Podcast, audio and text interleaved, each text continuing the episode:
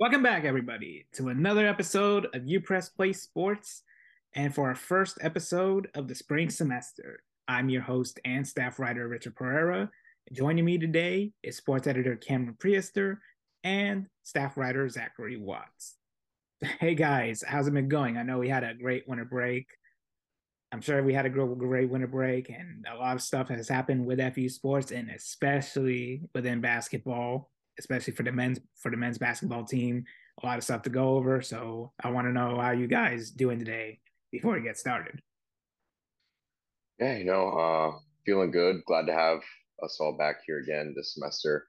Um, you know, it it was unfortunate that there was a lot of sports things that were happening within the F A U and um, national environment that we just weren't able to touch on just because we've had some time apart. But I think it was also a good thing, you know, just a refresher that, you know, just because we took some time off doesn't mean sports ever stop going. And we have plenty of stuff to catch up on. So hopefully this will be a fun pod. Yeah, um, I enjoyed my winter break. Um, hope you guys did as well. A lot of good stuff to talk about, so ready to get to it. Yeah, definitely. And we are going to start off with F U men's basketball.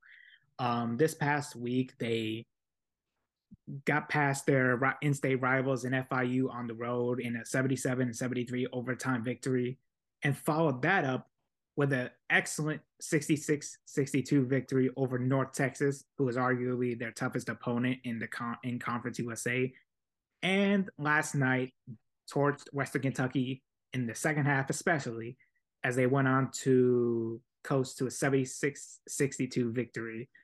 And with those wins, they now extended their winning streak to sixteen straight wins, which is the longest streak in in, in program history, as they are currently twenty-fourth in the A P poll, uh, which is their first ranking in that poll for the first time ever. So a lot of history these guys are making. They have a seventeen and one record overall, seven and oh in conference play. So, guys, I, I want to know, is this the best F B U squad that has ever existed in program history? Um, you know, I'm eager to say yes, just for the fact that record doesn't lie. Um, but not only record, if you watch how we play games, um, this is probably the most mentally solid squad I've seen play in a long time. Um, they just play a lot of fundamental team basketball. There's a lot of games I've seen throughout the year thus far um, where we've been down late in the game, but yet we just find ways to keep pulling off win after win. And it's exceptional to see. You know, I can't say enough about Coach May and what he's put together this year. Um, we've had a lot of transfers that have come in, uh, make immediate impacts. Um, our bench depth, you know, we it's not like we have any guys on the bench that are kind of like not leaving their mark. It feels like everyone is doing something to help the team win games, um, especially down the road, especially uh, last night. You look at the Western Kentucky game where we were, you would have never thought we were losing this game at any point, but just the depth and how strong we played till the last whistle, um, we were able to pull out a huge win there. But overall, I mean, just great team basketball. It seems like the guys love it. The stadiums are packed. Crowds are loving it. Um, unfortunately, I was going to go to the game, but ended up missing it last minute for some other things. But I wish I could have made it. I definitely will make one before the end of the year because that environment looks electric. Uh, same thoughts here. This team is so talented. It's amazing to just watch and be able to be like here on campus while this is taking place. It's awesome. This team's just so talented. They've proved they can win from behind. They've done it from like, I think their past three or four games, they've had to come behind. Against North Texas, it was a pretty large deficit at one point. I want to say eleven points. Maybe I want to say eleven points they had to come back from.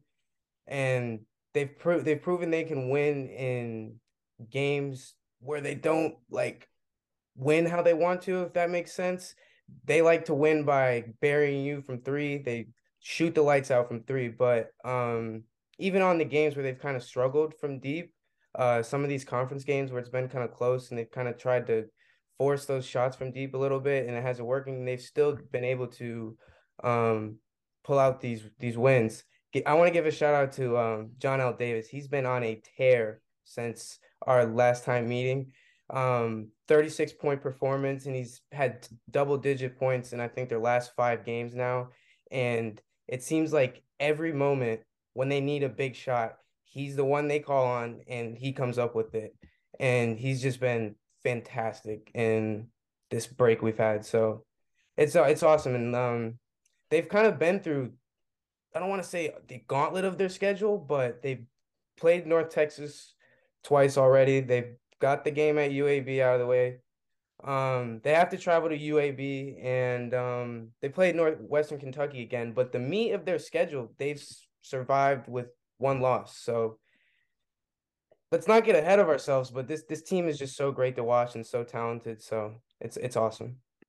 Yeah, definitely. And as I keep looking at the squad, you like you have a, some names that usually would be in the starting lineup, like Elijah Martin, who has been coming off the bench recently these past couple of games, and he's still being productive. And you look at Johnell Davis, who could be in the starting lineup. He's coming off the bench. He's still being very productive. Like, he recently had a thirty-six point game against uh, U A B, which was very crucial. And then you see him come through in big moments, especially against North Texas. And and then you have Michael Forrest, who was in the starting lineup last year. He's coming off. He's come off the bench this whole season, and he's still producing. Like, this squad is the most balanced that it's ever been. And while they still had yet to achieve the feat that their two thousand two co- counterparts did, which was reaching the N C double A tournament, they have a very good chance of making March Madness this year if they keep this winning streak up and pretty much have probably one of the best records in the country. And as we look at this week's upcoming matchups, they take on U T S A on Thursday at eight p.m. on E S P N plus. And then two days later against U T E P at nine p.m. on also on E S P N plus. Both are in Texas, so we'll see how the Owls do on their tech on their road trip to Texas. And as we move on from men's basketball, we head on to women's basketball.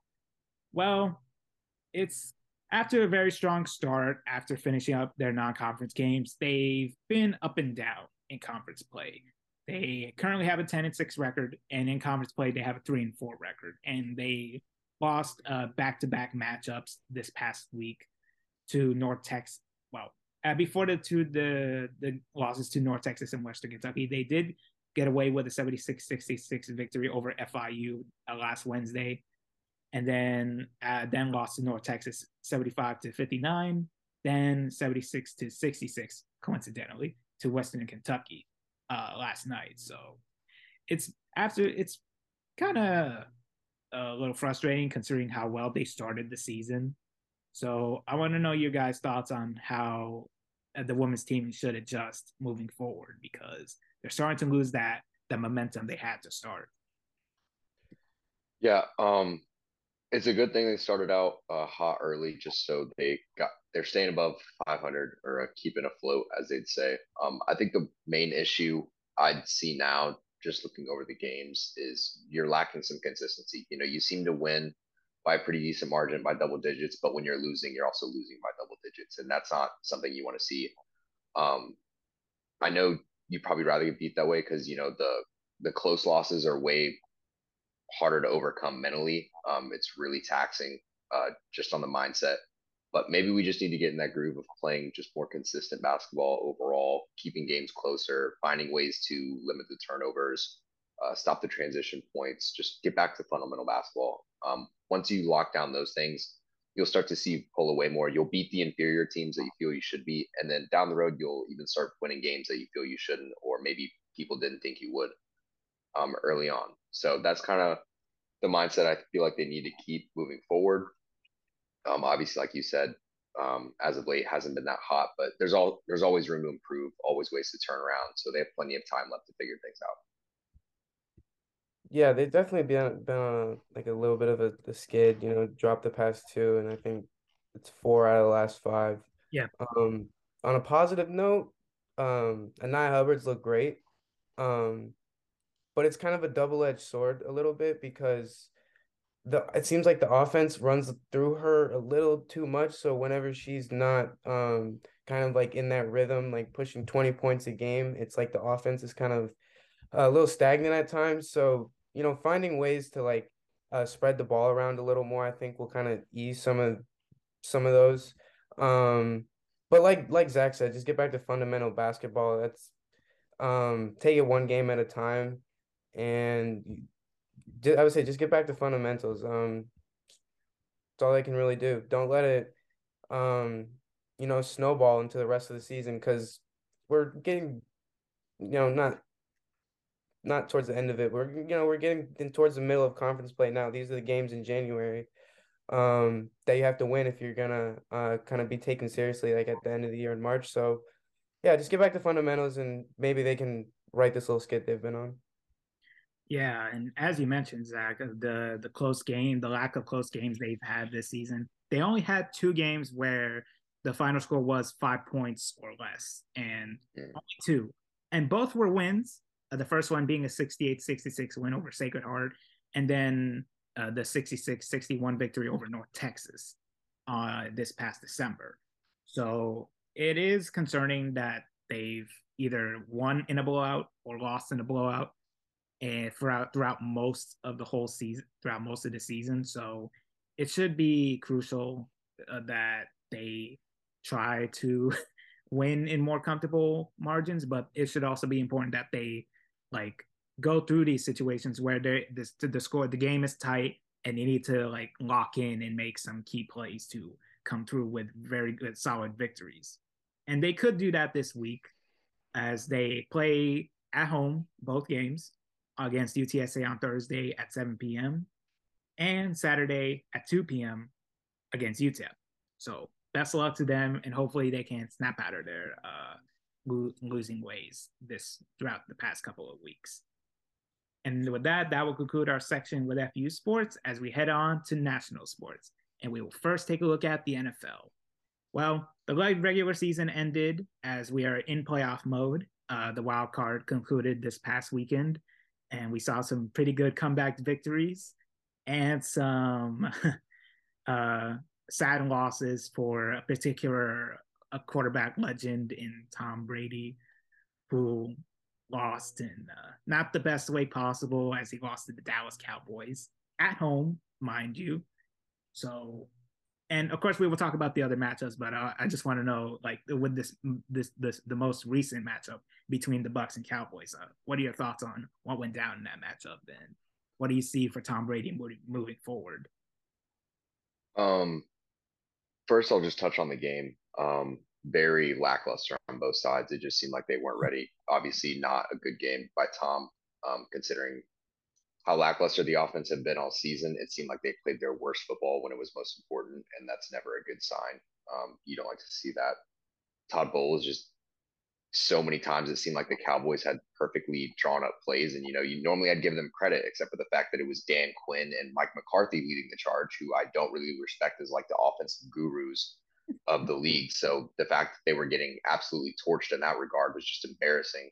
Um, so many blown coverages. It was painful to watch. I think I turned the game off at halftime just because I could tell there, it wasn't like you were going to get a halftime speech of the ages and turn it around. It was just poor football all around.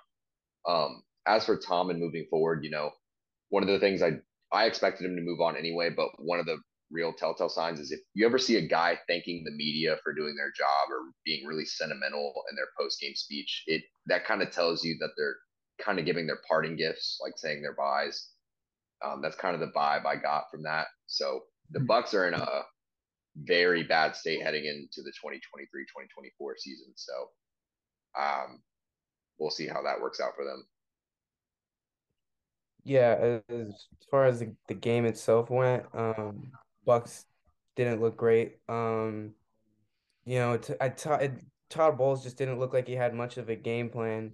And, you know, Tom Brady looked every last second of forty-five out there, and he looked older than that. There were there were some, some plays where it's like, oh, how the heroes have fallen. They're just not even just, like, bad, like, physically bad throws, just, like, kind of boneheaded throws. Like, what, you're the greatest quarterback, what are, what are we doing here? But as far as the Cowboys, it doesn't really change my opinion on them much, because in any other N F L season besides this year, the Bucs aren't even in the playoffs, and they're just not a they're not a playoff team. They're a team that's happened to be in the playoff, if that makes any type of sense at all. Um so it I'm not down on the Cowboys, but this win doesn't, you know, make me like want to buy any stock in them anymore. Um, as far as Brady, I'm not sure what to what to think, what he's gonna do, because like he like Zach said, the situation they have, like the Bucks, because of like their cap, because of what they had to pay for that Super Bowl and things like that. Um, no idea what they're gonna what what he's gonna do, and no one does, because it's Tom Brady, and we saw like the nonsense kind of diva stuff he did on the last offseason, so no one has any clue, I feel like. Yeah, and we won't know for sure until Brady makes an official announcement of whether he's retiring or playing for one more year. That's it. And as we look at the other games that passed, um, uh, San Francisco pretty much took the most expected win out of all the wild cards, beating Seattle forty-one to twenty-three. And then the rest of the matchups, they were all de- determined by one score, which is pretty incredible. Um, Buffalo held off uh, an inspiring effort from the Miami Dolphins before ultimately pulling away thirty-four thirty-one. The Jags uh, coming back from a big deficit to beat Justin Herbert and the Chargers thirty-one to thirty. The Giants pulling off an upset victory over the division winners in the, in the Minnesota Vikings thirty-one to twenty-four. And then Cincinnati, uh, it, it's funny how they got the game-winning touchdown. Um, I'm pretty sure you know what I'm talking about. The the Ravens quarterback, the failed quarterback sneak from the Ravens, as Cincinnati went on to win twenty-four to seventeen in the end. Um, these wild card games were pretty crazy, to be honest. And uh, what do you guys think of how all of that went down? Um, my initial thoughts after watching the game, um, two teams that I want to call out specifically are the Bills and the Bengals. You played backup quarterbacks who were on teams that were able to get in. But, you know, if you really wanted to prove to the fans that you were Super Bowl contenders, you had to win those games pretty handily. Um, and you should have. But from what I saw, Josh Allen just continues to make turnover-worthy plays that cannot happen in the playoffs, especially if you see yourself as a Super Bowl contender. And on the Bengals side of things, Joe Burrow got outplayed by Tyler Huntley. Um, and as hard as it is to say that, you know, that can't happen. Uh, maybe it was an off game. You know, maybe you just had a bad game and you were able to squeak out a win, because that is what good teams do. But, you know, from the Bills side of things, you gave up thirty-one points to Skylar Thompson. What the – what are you going to do if Patrick Mahomes rolls into your territory? What What's going to happen then? Like that – there's a lot of things they're going to have to make adjustments on. You know, maybe it was a proper wake-up call, but – Um, the last thing I'll say, and this is more so about Justin Herbert and the Chargers, they need to get Justin Herbert out of there. Save save his career. I'm, the Chargers are just an abysmal franchise. That cannot happen. Like, good Lord. I don't know if it's like – yeah, I mean, that just hurt to watch. I mean, I'm all for Trevor Lawrence and him going to Waffle House after the game and that stuff, but if you throw four interceptions, you don't deserve to win a playoff game. That That should be physically impossible.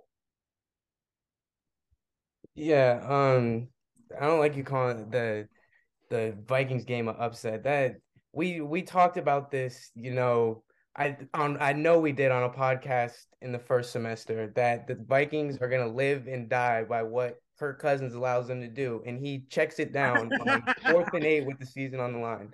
Like, he's not the guy.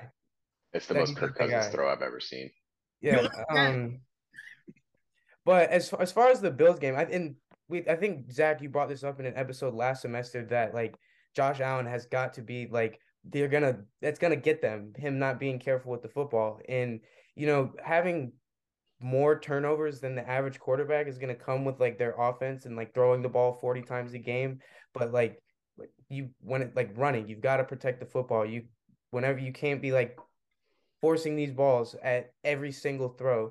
That's going to get them. This That game is bad vibes for Bills fans when it's freezing cold up there and third-string led Miami Dolphins come up there and give you a game in the freezing cold. That's that's bad vibes. Um, but like you said, that could be a wake-up call heading in. Um, it sets up a matchup between F A U legends Motor Singletary and Trey Hendrickson. So it'll be fun to watch. Mm. And as we look at the divisional round, the Jags take on the Chiefs, which is going to be very interesting. The Giants against the Eagles. Oof. The Bengals and the and the and the Bills. Almost said Bulls. um, the Cowboys and the forty-niners. I do have one question for you guys, and and there are two teams. Who is your favorite to win it all, and who will be who is the most vulnerable out of the out of the eight remaining? Um, I mean, most vulnerable, I'm gonna have to stick with the Bills. Um, they just have a lot of questions that I'm honestly they're just gonna have to show show me. Um. My favorite to win, as much as I hate to say it, um, right now it's the forty-niners. They just look like juggernauts. I mean, Brock Purdy played a such a mediocre game, and the fact that they put up forty-one points with him throwing such questionable passes. I mean, I get he's a rookie. He's Mister Irrelevant. But, you know, you're a playoff team now, so I have to gauge you under a different scope. Like, if they're viewing you as a guy that's going to lead you to a playoff victory or a Super Bowl win for that matter, like you've you've got to be held to a higher standard. So that's kind of why I'm so hard on him. Um, but they just look unstoppable. I mean, Christian McCaffrey, what they have like what, nine, ten game win streak since he showed up. Like, it's unreal how much he's changed the dynamic of that team. And I think it's more so on Kyle Shanahan's kind of offensive philosophy. It shows how important a strong running back is in his system. And he's obviously utilizing that very well, but players like George Kittle, Deebo Samuel, and I, I haven't even talked about their defense. It's absolutely ridiculous how fast and how strong they play on the defensive side of the ball. So they're they're my favorites. Bills, definitely big question mark, but I already set it up on them. I'm gonna be kind of boring. Just just looking at like the matchups this week, I'm gonna kind of say maybe the most vulnerable is the Jags. I I, I don't like like that going into Kansas City. Um, but I'd say my favorite. I'd probably have to go with, with the Chiefs as well, because I honestly think that will come down to Chiefs, Eagles. It's like a boring pick, picking the one seeds. But, and if it were to were to come down to that, I I just trust, would put more trust in Patrick Mahomes to like go and win, who's in, you know, been in that game situation. And that's not to discredit Jalen Hurts. I think he's great, or discredit the Eagles. They're like have arguably the most loaded roster. They've made all those moves to get to that point, and it's why they have that record. But, you know, like, I trust Patrick Mahomes, you know, the best quarterback in the league, to go win that game just a little bit more. So I think I'd have to lean Chiefs for my favorite. Yeah, I understand that. Um, I would go with the Chiefs as a close second. As my pick for the favorite would be the Eagles. As long as Jalen Hurts is healthy, that roster can go as deep as they want to go, especially to the Super Bowl. They're probably the favorite to win it. Uh, like, and then behind them comes the Chiefs, as alongside Patrick Mahomes. When it comes to most vulnerable, of course, it would be uh, most likely be one of the teams with the weaker records, like the Jags or the Giants. But hey, um, it anything can happen. We saw what happened with the Jags as they went came back from down, like it was. It, they were like down twenty-seven points, if I remember correctly. Yeah, they were down like twenty-seven. And then they came back just like that. So even if they go down big against the Chiefs, anything can happen. But, of course, the, the Chiefs are much different than the Chargers and probably have a better defense than the Chargers did. So we'll see what happens there. But when it comes to the Giants, I think they will be the most vulnerable. But no matter what, they did exceed a lot of people's expectations. I don't think anybody expected them to be this deep in the playoffs, especially beating the Vikings in the wild card.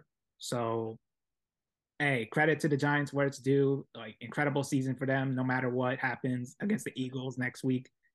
But I think they will be the most vulnerable to go out in the divisional round. And as we move on from the N F L, we head on to our last topic, topic of the day, and it's the N B A. Well, we're halfway into the season with the N B A. A lot of things have happened. A lot of things have stayed the same. A lot of things erupted. And the Celtics are still having the best record in the N B A. And the Grizzlies as well, and the Nuggets, uh, surprising to say the least. Um, and then we have All-Star voting as fans continue to spam votes for people who don't deserve to be in the top ten. And as much as I love Derrick Rose, he's one of my favorite players ever. Um, he does not deserve to be there, especially if he's off, hasn't been playing a lot recently. As Jalen Brunson and Julius Randle should be in the top ten at the very least. They have been having great seasons. The Knicks are doing much better than they did last year. So it should be a good argument as to why fans shouldn't play a, a major role in who gets to be in the uh, a starter in the All-Star game, because the bench is determined by the coaches and the media and all that stuff. So uh, I want to know your guys' takes on should fans have a play should play a major role in uh, voting which players get to be in the All-Star game. Absolutely not. Not even close. Um, I do not trust the average fan and their mindset of professionals. Um, there's a reason why these guys are professionals, trusted to the executives to make the decision for who's been playing the best basketball. What I would pose um, as an alternative to kind of keep fans involved is they should vote in alternates or even like the deeper bench slots, um, kind of your fan favorite guys. Like I feel like in years past, I could have seen Alex Caruso made an all-star team as like a reserve or an alternate just because of like how much hype he had around him and how how much of like a meme he was. Um, that's kind of how I view it. But like, in what world is Kevin Looney uh, an all-star? Like, please, please tell me. Because another big issue for me, like, I I wouldn't mind as much if all-stars weren't that important. But when people talk about like career debates and they like go up against one another, like, oh well, this guy's an eight, nine-time N B A All-Star. What what does that mean to me when he's starting alongside Kevin Looney and who, who else is on here that I need to call out? Oh, Jared Allen and Paolo Banchero. Like, I'm sorry, like these guys are great players. Don't get me wrong, but all-star caliber, like, come on, man. I just feel like we're getting a little bit ridiculous. It was, it's obviously an issue in other sports as well. I know in baseball, it's a huge issue for me because the one year the Royals were World Series, they had like seven guys on an all-star roster, and I'm like, that that's not what an all-star is. You're telling me a guy that puts up ridiculous numbers isn't making it in? Some of these other guys, like Jalen Brunson, you called out. That's the guy that definitely deserves to be in. Julius Randle definitely deserves to be in. Guys that are even lower on this list that deserve to be higher. Larry Markkinen's having an incredible year for the Jazz, only sitting at the seventh spot. Like, really? I, I think we have what? Do we have every single Golden State player? Yeah, we have every single Golden State player on uh, the Western Conference side. So that kind of lets you know how much fan voting has like destroyed the All-Star game. At least they fixed the game itself. It's at least fun to watch now, except I just wish they actually had all-star players playing in it. Yeah, no, they need to abolish fan voting tomorrow. Be, because it, it ultimately just comes down, like, teams with the biggest, like, the big, once again, like, the big market teams win again. They have the largest fan base. They're going to have the most votes. That's what it comes down to. And I'm sure somehow, somewhere out there, there is some, like, crazy N B A fan that's, like, on making a bot somewhere to like put like ten thousand votes or something. Like there, I'm sure I'm there has to be, at least it's happened at least one time. So I think they should like default to like voting of players, coaches, and like executives. Those are like, or maybe not executives, maybe make players and coaches who are like there on the floor. Like that's like the highest opinion of basketball. I think we should like default to, but there are ways that you can like involve fans. I'm, I don't really can't think. Zach's was a great one. I'm going to like, that should be delegated to people more creative than myself, but there are ways to like involve fans without, you know, having scrubs in the all-star game. Not scrubs. That's scrubs. Scrubs. Scrubs. Not scrubs. Not scrubs. Yeah, I do. I definitely do think that should be fixed uh, as soon as possible. And we'll see. We'll see how the All-Star voting ends up because it's not done yet. Like we still got plenty of, still got a little bit of time left until they reveal the starters and the captains and, you know, everybody else. And then there's not a single Kings player. There's not a single Kings player for how well they played this year. They couldn't think of a single guy to sneak in. No Fox. Small market. Oh my God, dude. Small market. Uh, and there has been, oh, and I would like to take a look at the Lakers. Um, they did better uh, since we last spoke. Um, they did have a five-game winning streak. And while they did have back-to-back losses, they did recover last night with a win over Houston. Very expected. But in those two losses against the Mavericks and the, and the seventy-sixers, officiating has, well, did not do them any favors as they kind of bluffing about Joel Embiid holding Russell Westbrook's arm at the end of the game. And then uh, some fouls that went uncalled against the Mavericks. And LeBron said he was frustrated on Twitter after somebody mentioned it. So do you guys think uh, officiating is going other ways in, in ways that it shouldn't against certain teams? Um, you know, I wouldn't consider myself a conspiracy theorist, but when it comes to professional sports, it seems like officiating is skewed during some games um, for certain teams to keep narratives. Um, but I'll kind of hold my tongue when it comes to that. What I will say, though, is is officials across all sports, not only basketball, have gotten really bold in making the game about them. I mean, the other night we saw Jason Tatum literally clap after not getting a foul call, and they teed him up instantaneously. I mean, I, I don't know what it is that's made these officials feel like they are judge, jury, and executioner in the N B A. Like, I get you have a responsibility to uphold the standards of the game, but like, just because you got your feelings hurt, I'm oh no, I'm not. Ah. Oh yeah, like mad. They don't want it. We're not there to watch them. They'd be so mad. Yeah, like, oh my gosh, dude, like, what am I watching? I don't, I don't get it. I, it's infuriating for the fans to watch because, you know, one of the big things that we talk about year in year out is pace of play. You know, we want to make games smoother, faster to keep the fans more engaged. Yet you continue to hire and rehire official officials and officiating crews that want to make every call known to man in order to feel like they play a part in this whole process. And it's a joke. It really is a joke. I feel like the best officials are the ones you don't have to point their name out or you barely even notice they're there. That's what a good official is.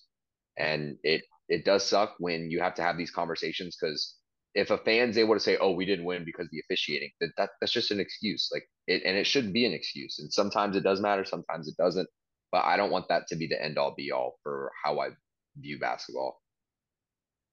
Yeah, no, I definitely agree that it's like like the officiating is just skewed, if that make like if that's even the right term, in like both the game part of it, as in like it's so hard to play defense now because it's either like foul them and possibly like they send them to the line or give up an and one, or you know, like just you can't play defense. It's hard, and that's probably why we're seeing like the most players average like twenty plus. It's like fifty-five or something like that, and like more points are scored this year, like more than anything. It's just so hard to play defense now with like the officiating. And if I'm if I'm not like mistaken, I thought there was like a rule change or something in the offseason like a year or two ago where they were like trying to fix that. Like they were talking about like how Trae Young is not going to be able to score anymore because of that rule and things like that. But just I haven't seen any change. And then, like Zach said, there seems like they just want to insert. Definitely felt it though. And on like the uh, like on like Zach said, like they want to insert themselves in the game, and they like want to. It seems like they just they want to be players like so bad, like they want to be part of like the jibber jabber, like the going back and forth, like that. That's not what you're there for. Like it's we're not here to watch you, bro. Like just call the game. It's I'm not sure why the N B A isn't doing something about it, because they're going to lose fans by, like he's, Zach said, like these slow games, because everybody is just going to the free throw line, and you need you want, you want those fast-paced games that are keeping fans engaged, and it's just not what the product of the N B A is right now. Yeah, and as I specifically look at the Lakers-Mavericks game, the one that went to overtime, um, Troy Brown Junior Uh, probably getting fouled on the three-point shot. Like they say, like they met both hands, which is usually not called a foul, but it looked like a foul to me. And then you have another uh, call in overtime that went uncalled against LeBron, and the ref that could have called it, he he tripped and fell down, fell down to the floor, which probably ruined the Lakers' chances of winning that one. And so it's very coincidental, and it and it and it definitely hurts for the Lakers, as they could have. could have a better record, and they could be in the play-in, in one of the play-in spots right now if those calls were actually made. So it's definitely very important for the officiating to be better. And if these calls continue to get uncalled, and if the refs continue to put themselves into the game and continue to ruin the rhythm and flow of both both teams, it's definitely not going to resonate well with the fans, and they will turn away from it. So it's definitely an issue that they should, the N B A should focus on, and maybe put some fines on these refs, and like to tell them, hey, you have to make these calls. If you see a call that should be called, make it. If you don't make it, and we see that you didn't make it, expect uh, like some consequences to result from that. Yeah. Uh, for me personally, I think the greatest fix across any sport, and I don't know why they do this, if a player has to go and play a bad game and they have to sit in a press conference and answer questions about it, why are we not doing the same to officials? I promise you they will not make as many bad calls as they would if they were forced to sit in front of a crowd of reporters and have to answer for why the, they made the calls they did or why they responded the way they did. Because number one, they sure as hell wouldn't want to be in the limelight anymore as much as they demand it during games. And number two, it would immediately address and fix the issue of why some officials make the calls that they do. Like if you under, if a guy goes out to defend himself and he says in a, if an official sits down in a post-game conference and is like, you know, I didn't really catch that. Um, that's a mistake on me. I didn't get there. Completely understandable. If he just blatantly outright denies it, don't need him in the league anymore. Sorry. Yeah, definitely agreed. And hopefully the officiating is better from here on out, though that can always be debatable. With that, that'll be it for this episode of You Press Play Sports. Make sure to hit like and subscribe. Click the bell to keep up with notifications from us. Also be sure to go on u press online dot com to keep up with news, sports, and more content alike. To follow us on Twitter, it's for me, at Rich twenty-six Pereira, for Cameron, at Priester Cameron, and for Zach, at Zach Watts one underscore. Thanks for watching, everybody, and have a great day.